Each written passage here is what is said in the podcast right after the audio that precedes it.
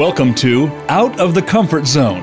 When you lead from a base of expertise, your confidence and credibility are derived from your knowledge. People follow you as a result. However, when you take a stretch assignment and span outside of your comfort zone, leading requires a different approach one of influence, inspiration, compromise, and courage. We are here to talk about how to take that next step and keep going.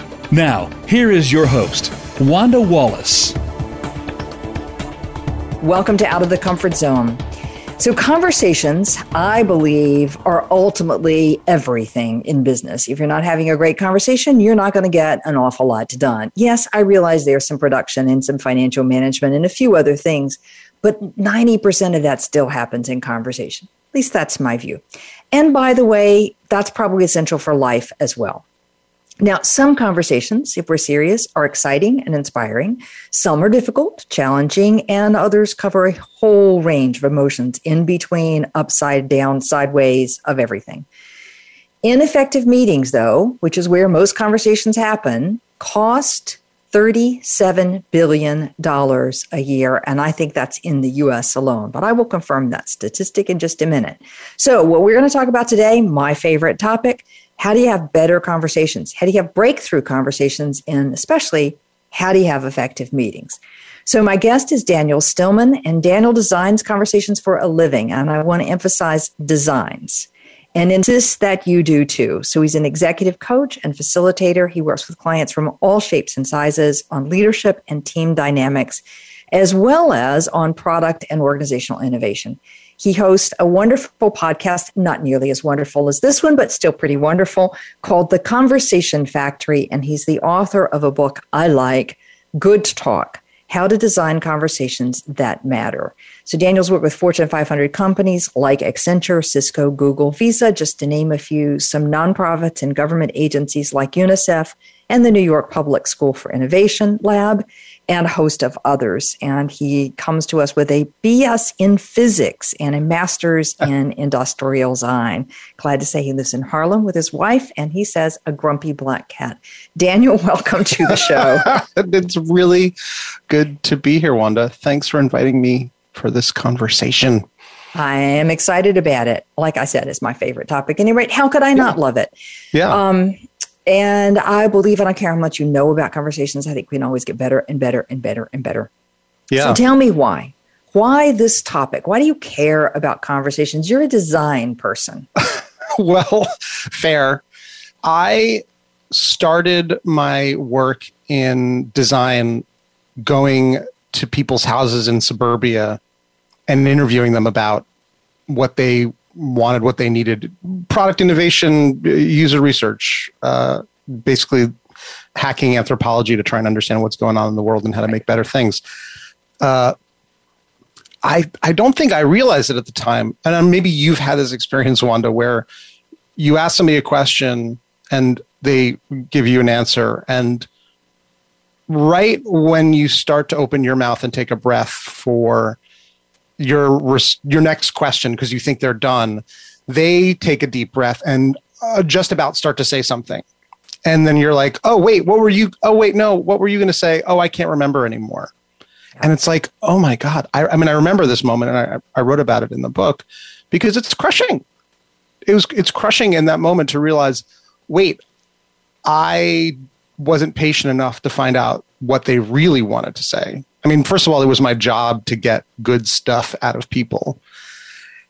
And you want to get to your next question and you want to get to all your questions, but in the rush to be to to move on, you can miss out on depth. And I certainly had that aha moment.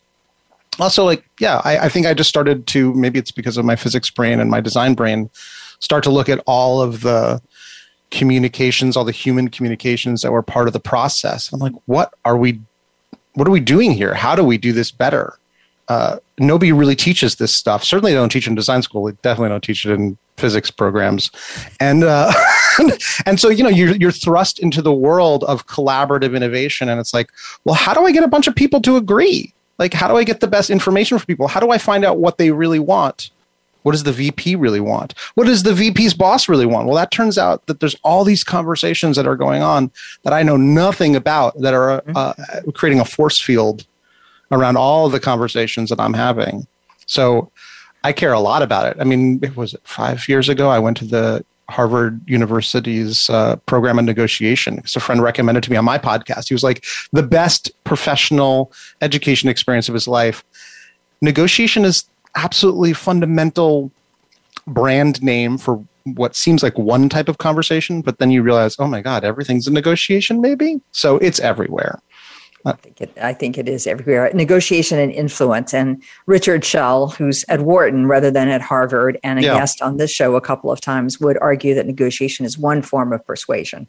Yeah. And that sometimes you use negotiation to persuade and sometimes you use a couple of other tactics. But ultimately, at the end of the day, we're trying to get an idea out of somebody, persuade somebody else of an idea, persuade people to change behavior. Yes. I just think that's baked into what we do.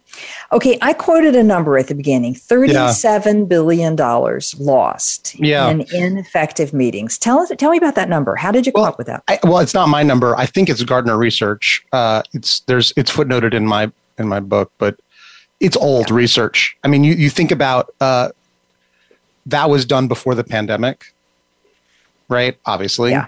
and uh, the number of meetings that people had uh, skyrocketed. But that's also it's really hard to measure because there's official meetings and then there's unofficial meetings, right? right? Uh, we used to have a lot more of those where you just sort of I think the term is buttonholing someone. You're like, hey, Wanda, can I have a quick uh, yep. Yep. conversation with you? You know, you're up yep. and you're going up in the elevator, or you grab somebody's, you you you pull their uh, pull their uh, their coat about something. I think is the other term. And so all of these informal meetings, you say like it's about persuasion or putting a bug in someone's ear, trying to get things done the idea that you would ask somebody, "Hey, are your meeting? How many meetings do you have a week?" and they're like, tw- 15 and you're like how effective are they? They're like eh, 70% you're like okay so how much is your salary worth? Like oh right, eh, right. x 100000 okay so let's just take a percentage of your you know your ineffectiveness as a percentage of right, your salary and multiply. So it's a pretty brute force method to get that number. Yeah. i think it's much much easier to say like what's the cost of having bad meetings is incalculable. And let's really go back to what, when I say incalculable, I mean, what's the cost of someone feeling like they can't speak up? Right. Right. What's the cost of someone feeling like they can't uh, express their opinion because of their color or because of their gender? Right. Look at all of the terrible Super Bowl ads that you've seen right? Where you're like, oh my God, how did that get out of the room? right? How yes. do you measure the cost of a bad PR decision? Where you're like, oh my God, who pressed send on that? Yeah, yeah, right. right. How yeah. did that? How happen? do we how do we miss this error in right. our product design? How do we miss this error in our customer services? Hundreds of those. Yeah. So those I are remember, all conversations that happened that uh, did not go as well as they could have, and so that's I think 37 billion is a a vast underestimate. Yeah. drop in the bucket. Too. I remember reading that number with um, interest, and I looked over the research that you cite in the book, and they say that they estimated that the average executive has something like 15 hours of meetings a week. Yeah. I think that is grossly wrong because all of my clients have closer to 45 hours of meetings in yeah. a week. And I also know that people are so burned out at the moment, not because yeah. of the pandemic, but because of the number of meeting, meeting, meeting, meeting, and I have no yeah. time to get my work done. There has to be a better way. Yeah. Okay. I want to come back to something you said. You were talking initially about those first times when you were interviewing consumers and trying to get some product research around design. Sure. And that you jump in and you ask a question just as the other person is about to speak and give yes. you some clues and insights. Mm. Now, you talk about this 200 millisecond, 600 millisecond difference in your book. Yeah. Tell me, tell me the story. Yeah. Well, so so when I talk about um, designing conversations, I, I just want to put myself in context because having the perspective of an industrial design brain, one of the things they taught us early on in design school is you have to know your material. We did all this, we toured factories. And you, you can't make glass do what steel does, right? And you cannot make steel do what glass can do. It's just, they're two different things. And when I started thinking about what conversation design could mean, almost more than five years ago, I was like, what is a conversation made out of? Like, what is the materiality of it? And I think this is one of the things when when people say they're not good at conversation, they they don't see the matrix. Right. They're not seeing it as a material that they can shape. They just, it just it's a it's something that happens like the ocean. It just washes over you. The 200 millisecond gap is surprisingly consistent across cultures. That no, no, 200 milliseconds is really short. That's a firing pistol and a sprinter sprinting. That gap is when I when you ask me a question, Wanda, and I wait more than 200 milliseconds, it sounds like dead air, Mhm. right? Mhm. And if I wait more than 200 milliseconds in regular everyday life, people are like, "Oh my god, Daniel is so overthinking his response." Now, this is not just America. This is like this is global average across the world, and even in sign language, which is even funnier, right? Because this is like this is human brain stuff where you're like, "Hey, I asked you a question. Where's my answer?" Yeah. right? And the joke is uh, 600 milliseconds is about what it takes for us to formulate a reasonable response. So there's 400 milliseconds of garbage that's either me thinking of my response while you are finishing, because I can, you know, as 40 plus years, 60 plus years as conversationalists, we can anticipate by tone when somebody's sort of finishing up and we kind of know where they're going. So we're going to guess. So I'm already starting to think about what I'm going to say. Or I do the thing where you ask me a question and I, um, or, uh, well, you know, that's a, and so having, so if you want to talk about strategies, at least having a good phrase in your back pocket. Wanda, that's such a good question. I have a few thoughts on that. Right, just to give your your brain a moment to catch up.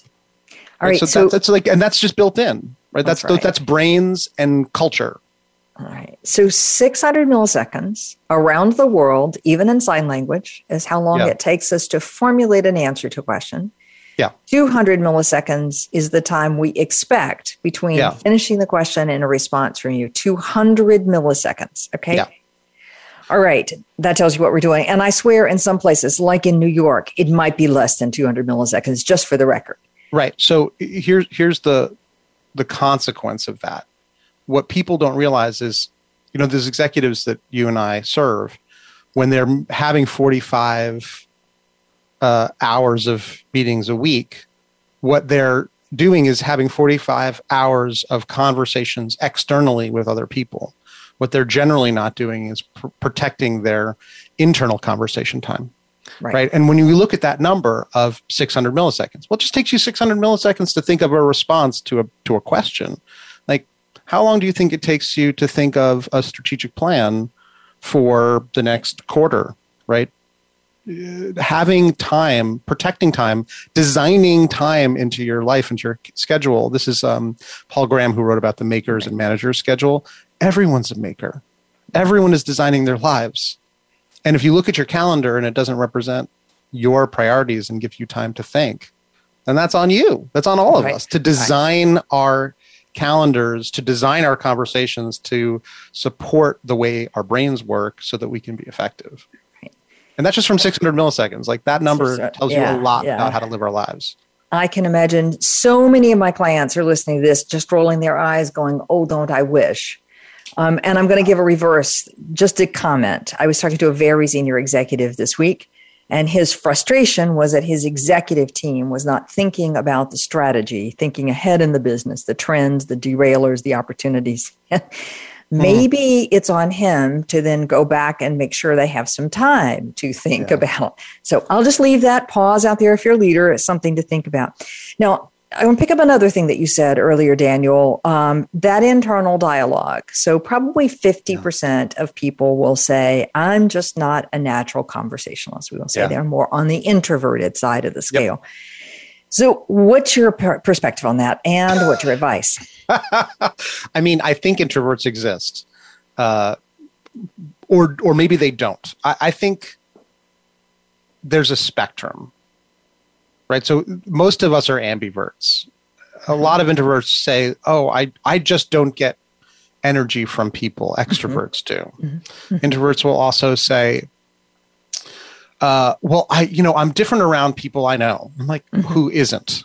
Mhm. right? So I think neurodiversity is the order of the day, and I think Sure. uh, you know Sure. we had a conversation about this a couple of weeks ago. Small talk. Some people hear the word small talk, and uh, you know, just a, their skin crawls and their Mhm. and their brain tightens. and they resist it. They're like, oh, small talk. I just want to have big talk. I just want to have deep conversations. Yeah. I, I posted this on my LinkedIn profile. It's like, hey, what are your feelings about small talk? And somebody said, well, it's an on ramp. Of course, it's an on ramp. And realizing that the conversation is not just to serve me and my needs, but the question of who are the other people I'm in conversation with, and how do I get the best relationship uh, information out of them? You can't just dive into the deep end of the pool necessarily, right? I think small talk and conversation can be like, uh, you know, dipping your feet into the pool and getting order oriented to the conversation. I think there's a lot of mental models that can help people. Okay. And I think that's the biggest challenge is that most people say, "Oh, I'm not a good conversationalist," but they're not trying to do intentional practice. Right? Like I'm okay at guitar, right? Because I've you know, I've practiced a little bit on my own. If I want to get really good at guitar, I should watch some YouTube videos. I should actually like maybe get a coach and practice and maybe hang out with other people who really love playing guitar. So I think a lot of people say I'm not a good conversationalist. I don't know if they've really tried. Yeah. And so a couple of one thing that I think everyone should try. Uh, one person I was talking to about this said, "Oh, I'm just not good at asking questions." I think there's this idea that, oh, in order to be good at small talk or conversation, I have to like ask a lot of questions. And I have to think of things. My answer is just notice things, right? So uh, you you you may have seen me do this on one of my first calls. It's like, oh, hey, tell me about that piece of art in your background, and I'm actually curious. Now, here's the difference between ways of doing and ways of being. So the idea I'm not a conversationalist and please give me some tips and tricks to improve it means that now I'm thinking of more things in the moment. I'm thinking about my dislike of conversation and the tips. And so I'm actually, uh, it's really hard to listen to what someone else is speaking and to be present in the moment if I'm uh, thinking and planning my next move constantly, all the while telling myself, I hate this, I hate this, I hate this, this is terrible, I'm awful at this. So, my first answer, my first suggestion is just uh, take a deep breath and feel your feet on the floor. Have a glass of water. Um, relax a minute. And just realize that your ancestors have been doing this for about 40,000 years and that you've totally got this. And the next is just notice something and then shut up, listen. Being curious is hard to fake, and there are no tips for being curious. Curious is an inner state. And so if you want to connect with someone, just be curious and then listen. There's mental models about levels of listening, right? And you can Google those. Am I going to listen to my inner talk or am I going to listen to what they're saying or am I going to listen to what I what they what they really mean? Am I going to listen to everything that's happening in the room and their body language? All of that is available, but it's hard to fake curiosity and it's also really hard to be interested in someone else when you're just focused on your own panic.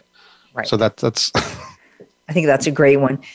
The um, I always say to people that you have to moderate the content and length of the small talk yeah, to match the person you're trying to connect with. So if that's Yes. a person that likes to have a lot of small talk, then you better get ready for a good bit of it. And if it's not, then a tiny little bit of it is adequate.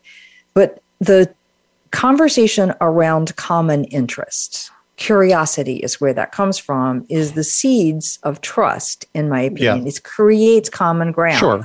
Whatever it is, we're just expressing a common interest in something. Whether you want to talk about my painting or I want to talk about your soundproofing Yep. or whatever it is, uh, you know, right, that I want to talk about. Anything and frequently noticing is a great one.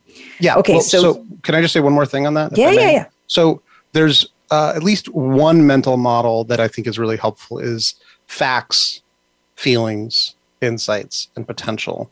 And you can think of it as depth from surface level to uh, really, really more intense human level. Uh, there's there's a lot of sources for that that I've I said in the book to talk about like where where this model comes from, but this is one of the reasons why people were like, oh, just the weather, right? But oh, the weather's so boring. I don't want to just ask about the weather. You you can start at that really surface fact level, noticing something that's going on in their horizon is another fact that's going on that's much safer. Commenting on something that's around people is much more than like, oh, Wanda, you look tired. Like, don't notice that. That's actually right. not a fact. That's an interpretation. You're going way too far too fast.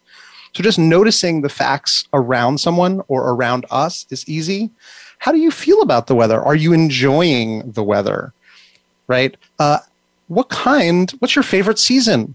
Mm-hmm. Even with the weather, you could just spend literally hours going deeper and deeper and deeper on the weather and learn a lot about someone. Everyone's got a favorite season, right? right? Why do they like that season? Do they like skiing? Do they like snowboarding? Are they a beach person? Are they a mountain person? This is the concept in the conversation operating system of threading. There are so many threads that you can pull at and weave together to make an interesting conversation. And most people just get panicked or don't see all of the opportunities that are available to them. And the one that you're talking about is cadence. People just having like, can we just get to the real meeting? Like tick, tick, tick. Versus the like, oh, let's just take a warm bath, light a candle, and uh, put some rose petals in this, and let's talk about the weather for an hour. Everyone, strap in, and that comes from setting expectations, designing the invitation for the meeting. And some people are like, okay, we've got a 30 minute meeting, let's get down to it. And that's one of the problems. Right. Those executives that have that many meetings, they're in a 30 minute meeting culture, which means right. there's no time to actually get to know each other, take a deep breath, mm-hmm. deconstruct from the last 30 minute meeting, and then figure out what we're really here to do, and then uh, connect with the people we're here to do it with. It's hard to do all that in 15 minutes. And yeah, and make a decision and hear three reports and, and, and. I think that's part of the problem. Correct. Um, you talk about some barriers that make it difficult for us to have a good conversation. So we've talked about um, not slowing down a tiny bit so that I can yep. actually hear what people are saying. We've talked yep. about not getting the depth. But you have some other ideas about what gets in our way of conversations. So just give me a kind of quick tour of those. Sure. Well, the conversation operating system, the, the canvas that I developed for the book is a way of trying to explain to people what the elements of a conversation mm-hmm. are. I think one of them, the most powerful one, is power. Mm-hmm. Uh, most people, uh, sometimes there's there's just a feeling of like, oh, I can't speak up, or I can't say that, or I can't yeah. ask for that and the sense that I don't have the power to invite someone to the conversation I want to have. I can't host the conversations I want to have. I can't ask for what I need. I think that's one of the biggest barriers. And when you talk about negotiation theory, uh, most of the challenges in negotiation is negotiation against ourselves, right? Right. Right. This is saying, like, oh, I couldn't ask for that. Well, now you can't, and you won't. And so I, I think realizing that we have always uh, the power to speak, mm-hmm. right? That we can speak up, that we can ask for what we want. And it's it's not in our power to to say what someone else is going to respond, but we have the power to frame an invitation to speak our mind. I think okay. that's one of the biggest barriers is uh, self-talk and negotiating against ourselves, okay. bar none. All right. So this concept of power but it's not because I don't have the power. It's because I don't use the power I do have. I talk myself out of the power. Well, so again, maybe I'm a framework junkie, but uh, if you Google the types of power, there's either yep. six types or five types or seven types. Uh, there's authority, there's positional power, yep. like, oh, I'm not the boss. I don't have the title, so no. I can't do that. So a lot of people say, like, oh, I don't have positional power to do that, but we always have like literally the, the actual capacity to do it. Right. Uh, depending on where we are, you know, like you can mute me and I can't unmute myself. I don't have that power here, right? In this in this space. But if we're talking about in an organization, I can send an email to anybody I've got the email address of. I can call anybody I've got the phone number of. If I'm in a meeting, I can speak up. It's only when we say I don't believe I can do that. I don't have the cup the emotional capacity or it's going to cost me more than I want to pay, which is why the most powerful power is uh, what's called negative power, the power of just not caring at all.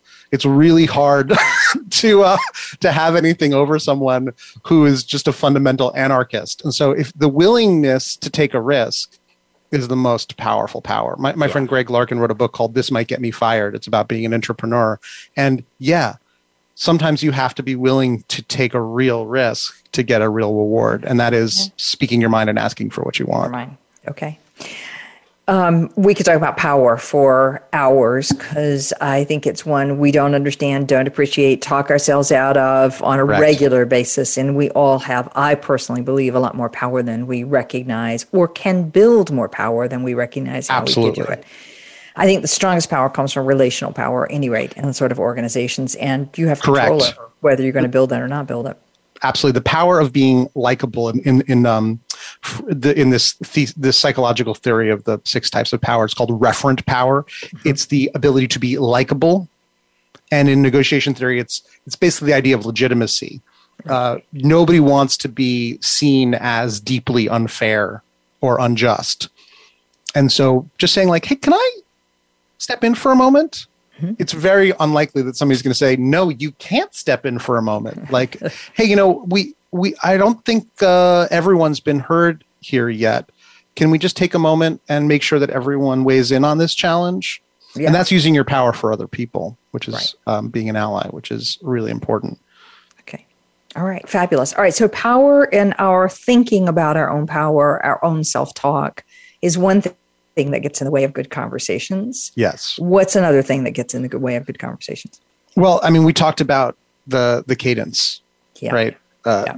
just Too mismatched well mismatched pace right i, I think actually one of our biggest challenges in modern culture is that time is equated to money and that we only have so much of it sprint is a great book jake knapp is a great writer and it's a great tool in the design world and in the innovation world. The idea of doing a sprint and getting together and getting through stuff fast is a lot more attractive than uh, an unsprint. You know nobody's right? And Right. yet real thinking takes the ability takes psychological safety the ability to slow down.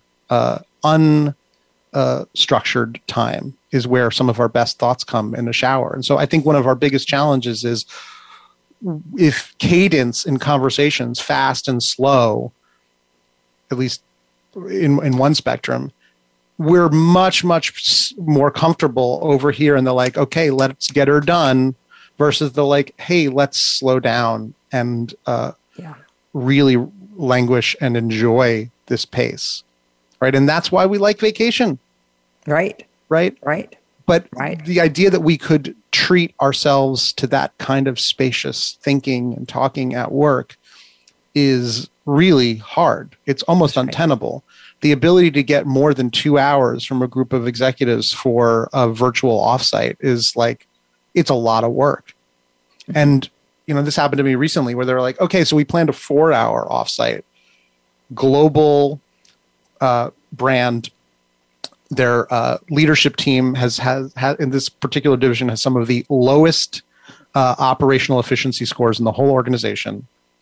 And it's taken them almost a year to schedule an offsite to do something about it which i think is maybe ironic at the very least. Uh, i have a lot of compassion for their situation. We set up that four hour meeting uh, it took weeks and weeks to set it up. It took me weeks and weeks to design a conversation for this team to get together to face the challenge and to start talking about what they could do about it. And then they canceled it a day before because they not enough people had fire. confirmed. And I was like, okay, so now what are we going to do? Yeah. Well, can we do it in two and a half hours, but still get all of the results? Oh, and can we add three more things to it? By the way, it's Correct. my clients Right. do to me all the time. Exactly. And so it's our job as uh, conversation designers to say, no, if you want good results, we have to focus on less. Right. And we have to have the right people in the room and not everybody in the room. Uh, we need to have fewer things to talk about and more time to talk about it. And, and holding that line on if we want to have a human, effective conversation that gives us something surprising, it's going to take more time to slow down, to get focused, and to get to a, a real opening in the conversation. It's not a 30 minute meeting. Yeah. Or maybe it is. Maybe it's 12 30 minute conversations every week for, you know, for three months. Maybe that's the right way to design the conversation. Right. Okay, you can't do two and a half. Let's do let's do t- a 10 minute stand up every day. Sure. Okay. All right. So, what I'm hearing from you is to have the kind of conversations that are going to give us breakthroughs, real insight, change, transformation, you know, any of those yes, lovely please. words. Wouldn't that be nice? we need to slow down our cadence. So, the busyness is not necessarily helpful at this moment in time. We need to have be focused so that my mind is on what I'm trying to do, not scattered all over everywhere. The conversation needs to be designed which all means we have to be quite intentional about what we're talking about, how we're talking about, and what the pacing of that is going to do. Sure, sometimes. It's totally okay to have a fast conversation, right? If we're all okay. aligned and it's a very, and again, okay. if it's a very good design. As my mother likes to say, Daniel, I don't always want to design my conversations. and that's fine too. Yeah. Right? It's totally cool to wing it uh, improv has rules and some right. basic structure. And so, you know, knowing that basic structure of diverge and converge can help you even in a an unplanned improvisational conversation just to go with the the flow of gravity of conversational gravity. Okay. But to me that would be intentional. Yeah.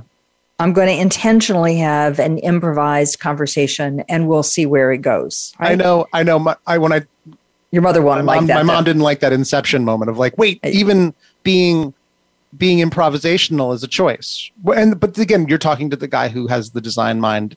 Right. Uh, right. Design thinking is something that I've been helping organizations absorb for you know almost a decade. I think design, just defined in a different way, is just intentionality. Okay. Look, it's it's totally okay to to the French have a word for it, flaneur. It is a great thing to be a wanderer. Mm-hmm. We love wandering. And I think we need to have intentional wandering and in, and intentional uh, focusing. Um, we're going to take a break in a moment. I just want to make one comment. I, you know, so many people that I talk to are suffering with burnout or on the edge of burnout, fatigue, yes. exhaustion, low motivation, etc.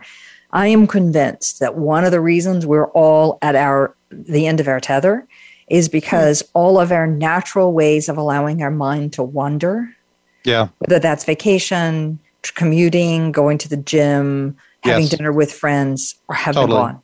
They've all been stripped away, and our brains cannot just stay 100% focused 100% of the time. No, so cannot. I'm in support of wandering. Yeah, it okay. is in, like let's design it into our lives we need some time for it. All right, perfect place to take a break. My guest today is Daniel Stillman. He um, has a podcast called The Conversation Factory. The book that we're talking about is Good Talk How to Design Conversations That Matter. And as you can tell, what Daniel is bringing is this whole notion of design thinking to conversations, the things that probably make more of a difference in how we do our business build our business, execute our business, innovate in our business. Mm. And if you'd like to know more, I'm going to send you to Daniel's personal website, which is Daniel Stillman, S T I L L M A N dot com. We'll be right back. When we come back, I want to talk about so how now, not what's in the way. What do I do instead? We'll be right back.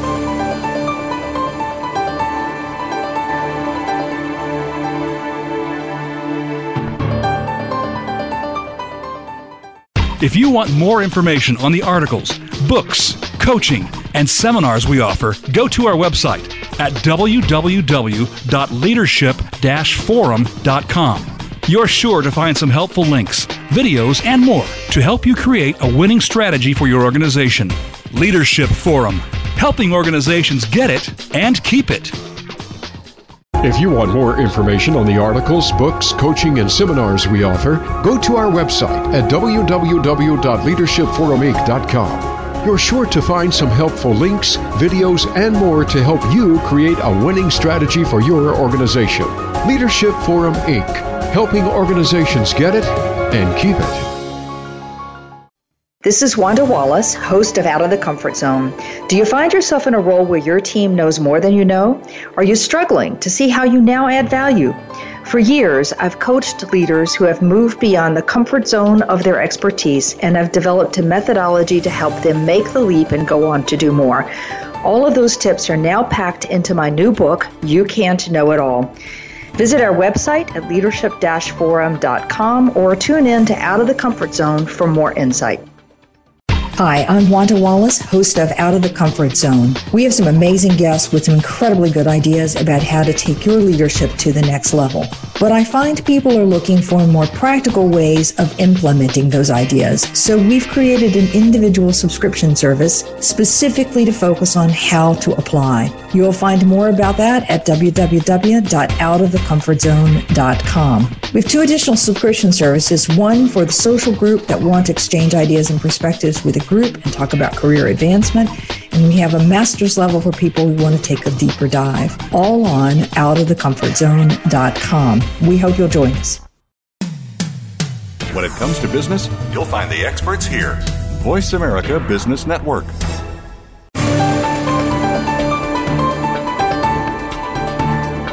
You are listening to Out of the Comfort Zone. To reach Dr. Wanda Wallace or her guest, call into the program at 1 866 472 5790. Again, that's 1 866 472 5790. You may also send an email to wanda.wallace at leadership forum.com. Now, back to Out of the Comfort Zone. Welcome back to the show. With me today is Daniel Stillman. The book that we're talking about is Good Talk How to Design Conversations That Matter.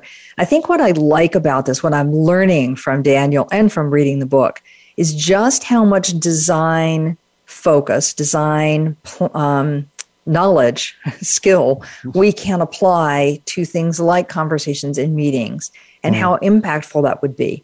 So we've talked about the barriers to good conversations, like um, the need to have a different kinds of cadences for different moments in time. Some speed up, some slow down, some wandering, some mm. more focused. We've talked about the power that each of us have, even though sometimes we tell ourselves we don't have as much power as we think, mm. so that we can be stronger participants in a good conversation. And we've talked about the some hints on how to intentionally think about designing conversations, particularly meetings mm. that get towards the goals that we're looking for. So Daniel, I want to drill right past all that straight to how. If yeah. I want to get better at conversations, how do I do it? Give me any way you want to take that. Sure. So there's three levels to think about this on. The first is uh, I don't know if you're familiar with this concept of triple loop learning. Uh, are you a, are you a baker, cook? Are you a, a cooking person? Yeah. yeah. So I think a recipe is a really great example of like, okay, well, just tell me what to do and give me a recipe. We all know that when we get a recipe, we don't always get the results we want from a recipe. Mm-hmm. And that's for a couple of reasons. One is uh, we could change our altitude right? We could just be in different conditions right? We might not have a good pan our spices might be stale uh, we might be at the wrong altitude and so it doesn't work the way it's supposed to work. Uh, the other is um, you know my wife goes through a recipe step by step. And you can get lost if you do that. I read a recipe like it's um, I don't know. I, I, go to the beginning, middle, and end. I'm cooking all parts of the recipe at all times. I'm holding the whole recipe in mind. And so that means, you know, you're chopping the onions and you saute the onions while you're chopping the peppers. For some people, they can't juggle those multiple things. So that's the the doing differently versus the thinking differently. Thinking uh, about all parts of the recipe at the same time. And then there's being, doing, thinking and being is the triple loop learning. I can tell you what to do differently, I can tell you how to think differently, or I can tell you how to be differently. And if I just say to you, my coach says this all the time, I can give you all the networking tips I want, and there's mechanical things I can tell you to do, or I can tell you to just be the host. Right? And that's an internal move. And so it's important to realize that there's inner moves and there's outer moves. I, I want to give a shout out to at least to two mentors of mine, Dave Gray, who I had on my podcast, designed something called an empathy map. And an empathy map is about what do we see a person saying and doing, and then what do we think they are thinking and feeling. So there's above the line and below the line. And so with ourselves as designers of conversations, there's things that we can do that are above the line and things that we can do that are below the line. There are moves we can take that are doing differently. But then the thinking and being that's all below the line is much, much harder to see. Uh, Adam Kahane, I'll give a shout out. He just came out with a book called Facilitating Breakthrough, right? And he talks about these inner and outer moves, as you know. And so I can give you some outer moves to take. And the easiest one, if you look at the conversation operating system, there are nine elements of it. And I, I, I shifted it around a lot before, during, uh, and I'm resisting doing it after writing the book. What I used to have in the center of the conversation operating system was invitation. This is the thing that incites, that frames a whole conversation. How we invite people into the conversation, into a meeting, is the most important thing. And if you ask anybody, should I have a meeting that doesn't have an agenda or a purpose attached to it? The answer is no. Should I go to a meeting that doesn't have an agenda or a purpose attached to it? The answer is definitely not. It is totally reasonable to ask anybody who sends you a meeting inv- invite, hey, what is the purpose and agenda for this meeting? and uh, that is easy to do. Somebody made a very, very hilarious adaptation of, of Google, Google's uh, meeting calendar invitation, where you can say yes or no, or what's the agenda. Great. And so, and so, what this speaks to is how does the interface for our conversations change the conversation? And this is without a doubt the one thing that you can do mechanically, the outer move that can transform how you have all of your conversations most conversations are what I call air talk. Mm-hmm. Air talk is we're just talking in the air, we're waving our hands in the air, and air, as you know, doesn't really carry much of a mark. Mm-hmm. Right? So the only record of the conversation is the air changing the interface for your conversation can transform it fundamentally. Now, here we are in Zoom. This is the interface for our conversation. And you've been using the chat a little bit to send information to yourself and the editor and me. It's there. It's a, it's a grounding of the conversation. Now, very often, uh, as leaders of meetings, as hosts of groups, we think, oh my God, I have to have the agenda. I have to organize participation, and I also need to take good notes and send a follow up to everyone. And I say, no, those are jobs to be done, and you can distribute those freely amongst everyone in the room and activate them. Now, what you're doing there is you're actually changing the power dynamics in the group. So, power is one of the elements by saying, hey, we're all here to do this. Everyone is going to participate, and everyone has a job. You have a job, and you have a job, and you have a job, and you have a job. Everyone's got a job in this room. But if everyone is responsible for recording their own thoughts, it's much much easier. And I you've probably seen this in meetings before, where there's one person standing by a flip chart and everyone's shouting things at them, and they're trying to write it all down.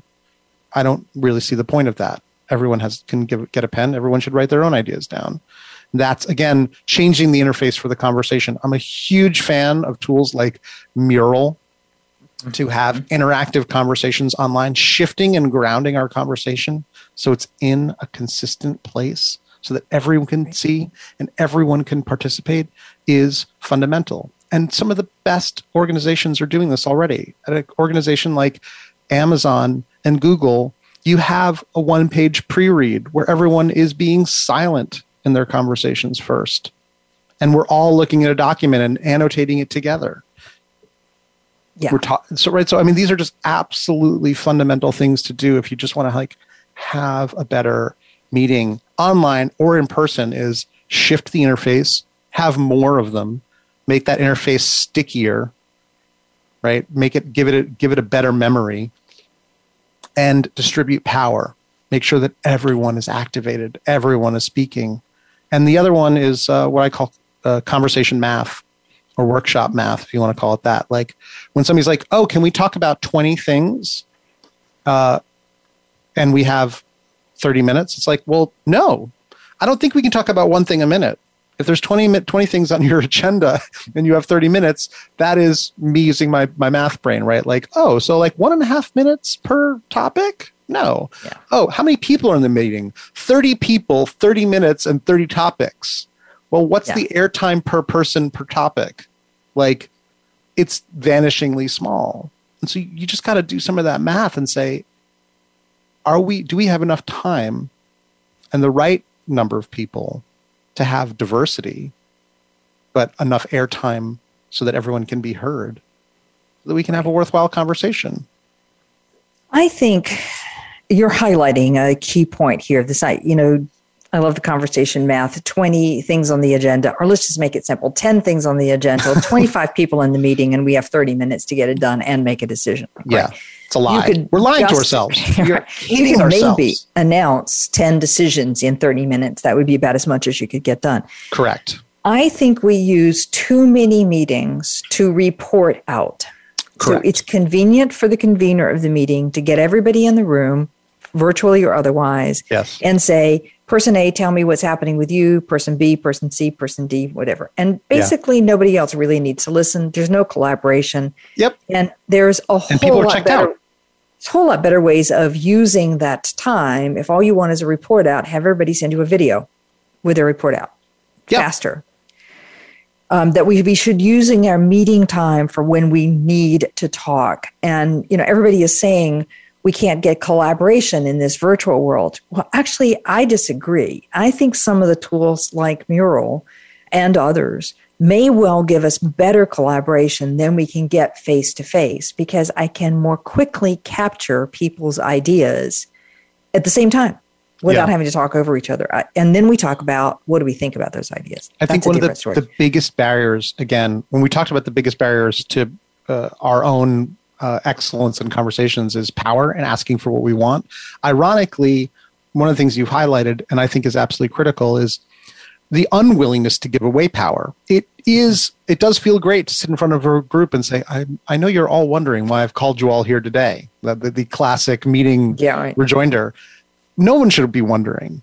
And we should be very, very eager to give away power if we do not have enough time. If we feel like we don't have enough time in our day, that means we're not delegating appropriately. Okay. And if we are having too many meetings, it means that we are not delegating appropriately. If if a meeting can't happen without everyone in the room, that means we haven't really thought about our decision making rights and actually trust each other to mm-hmm. uh, to talk about it differently. I interviewed uh, a wonderful, wonderful executive, uh, Emily Levada, on my podcast ages ago, uh, she was at Wayfair. She was head of product at Wayfair. Now she's at Embark, which is a, a veterinary company. And she has this two by two matrix where it's we talk about trust, amount of trust, and the amount we communicate. And you draw a line in the middle. It's like mm-hmm. obviously there's a point of burnout where we trust each other a lot and we are talking too much, and which means we should start looking at meetings to delete. Mm-hmm. Right. And but we shouldn't get to the point where we have low trust and low communication. We don't want to have uh, low trust and high communication. We just add enough communication to the soup of meetings that we have until we can successfully take them away. And this is what I mean by designing our conversations. We have to engineer our calendars and our teams so that people have enough time to do the things that they need to do, including us, including ourselves. Right. Say, like, oh, you know what? I empower you to make this decision. And if you make a decision that I don't like, that means either I haven't trained you well, I haven't coached you well, I haven't framed the problem appropriately, and so things you can do to have better meanings is have better problem framing capacity. Right. Right. Right. Which is which which is part of invitation and asking a good question. Like what is the real challenge here? Show of hands in the audience, who's ever been to a meeting where they feel like the real problem wasn't being solved? Yeah. Right. I, I, I can see everyone's hands in the audience is raised, right? We all right. have had that experience. We're like, we're not solving the real problem. Well, ask your team. Right. Right. Do some right. problem framing. Really align on what the real challenge is. I think when teams, organizations have trouble with conflict, one of the things they have missed, and I'm heavily influenced by Adam Kahane on the, on this yes. topic as well. Um, one of the things that I think they have missed is the failing to frame the problem that we all agree is worth spending time to solve. Yes. And that takes some careful framing of it. It's not just, oh, let's go in and fix our customer service. Right. It's you got to do a little bit more than just go fix our customer service. And that comes right back to the thing you said that was number one, most important to get better at conversations is to focus more on how you frame the conversation. What's the purpose? What's the um, agenda? With the invitation? And how do you give power away to people in that meeting so that they're doing some of the heavy lifting, not just you? Yeah, well, okay. and then also having a better process Okay. You know, a series of conversations that you can ask. Design thinking has some that it proposes. Uh, Jeanne Liedtka, who I had on my show, who's a rock star of design thinking, her, her framework is what is? What is going on? What if? What are our possibilities? What wows? What would be amazing? And what works? Like, how do we bring it to life? Right? There's there's a series. It's not just the first question you ask to frame it. It's this. It's a series of questions you ask. Mm-hmm. And uh, my friend Jay Melone, who has a company called New Haircut, uh, he and there's many tools for better problem framing a series of questions you ask in order to say, oh, well, who is affected by this challenge? Mm-hmm. Right? What are all of their concerns? What does a real success look like? Why do we want it? What are all the solutions? Who else is doing a good job of this in the world? Mm-hmm. Right? That's. Uh, I mean, these are all these are all design thinking tools. Uh, right and it's and a process to say like a workshop. It's a it's a it's an agenda to say hey let's ask these five questions. Let's spend 20 minutes for each question. And at the end of that time we will have a better perspective on what problem we're really going to solve. But that looks like doing nothing.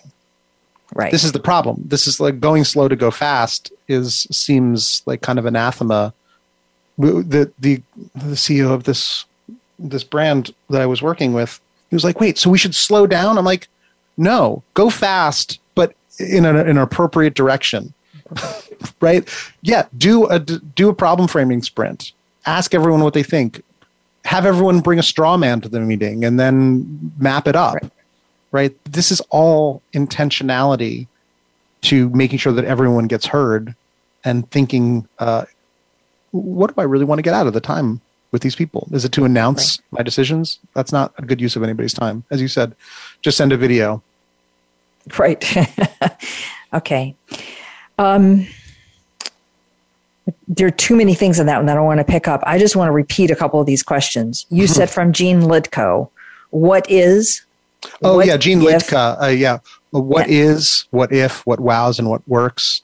Um, that's from a book that she wrote. Uh, more than almost a decade ago. Her her latest book is called uh, Experiencing Design. I just had her on my show. She's a right. rock star in design. design.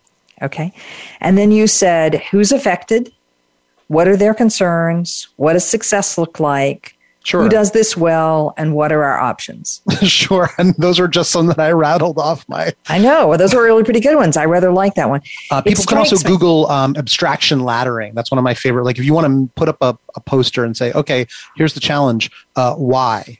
And then how? That's the, the, one of the abstraction laddering is one of my favorite, easy to use. Like, oh, why do we want to solve this problem? Uh, what are all the reasons why and what are all the ways how. It's a it's a very secret brainstorming tool which can get people to align and map the okay. the problem space. It strikes me that everyone I have ever talked to or read or interviewed, you know, Richard Pascale on Positive Deviance, John mm-hmm. Ott, um, Adam Kahane, I mean, a whole range of people who work in very complex, often chaotic problems. Yes. The only way you get through a complex problem is by slowing it down to focus on each of these steps rather than just running ahead.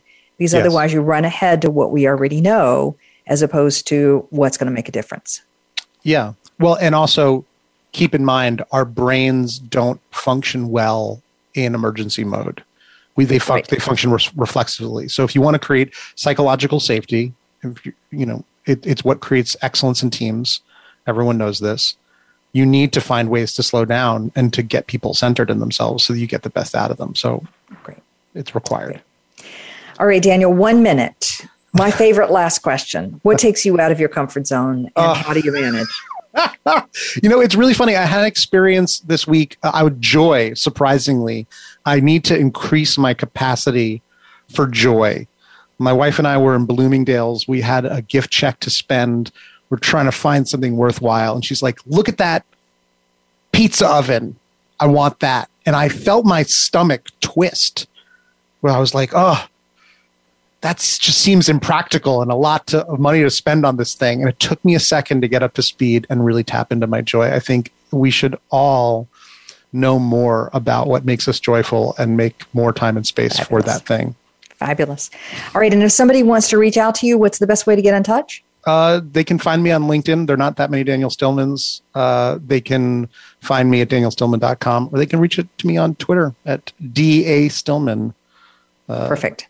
Daniel, great conversation, at least from my point of view. I love, I think the thing that I'm really taking away is that I have got to go back and look at design thinking in a deeper depth. You've totally sold me that design around conversations, around innovations, around questions, around problems, around conflict is where we can make some real traction. So I really like the notion of the different kind of questions that you could ask people that get them to think differently. So Hooray! thank you for being a guest today. I really have enjoyed it.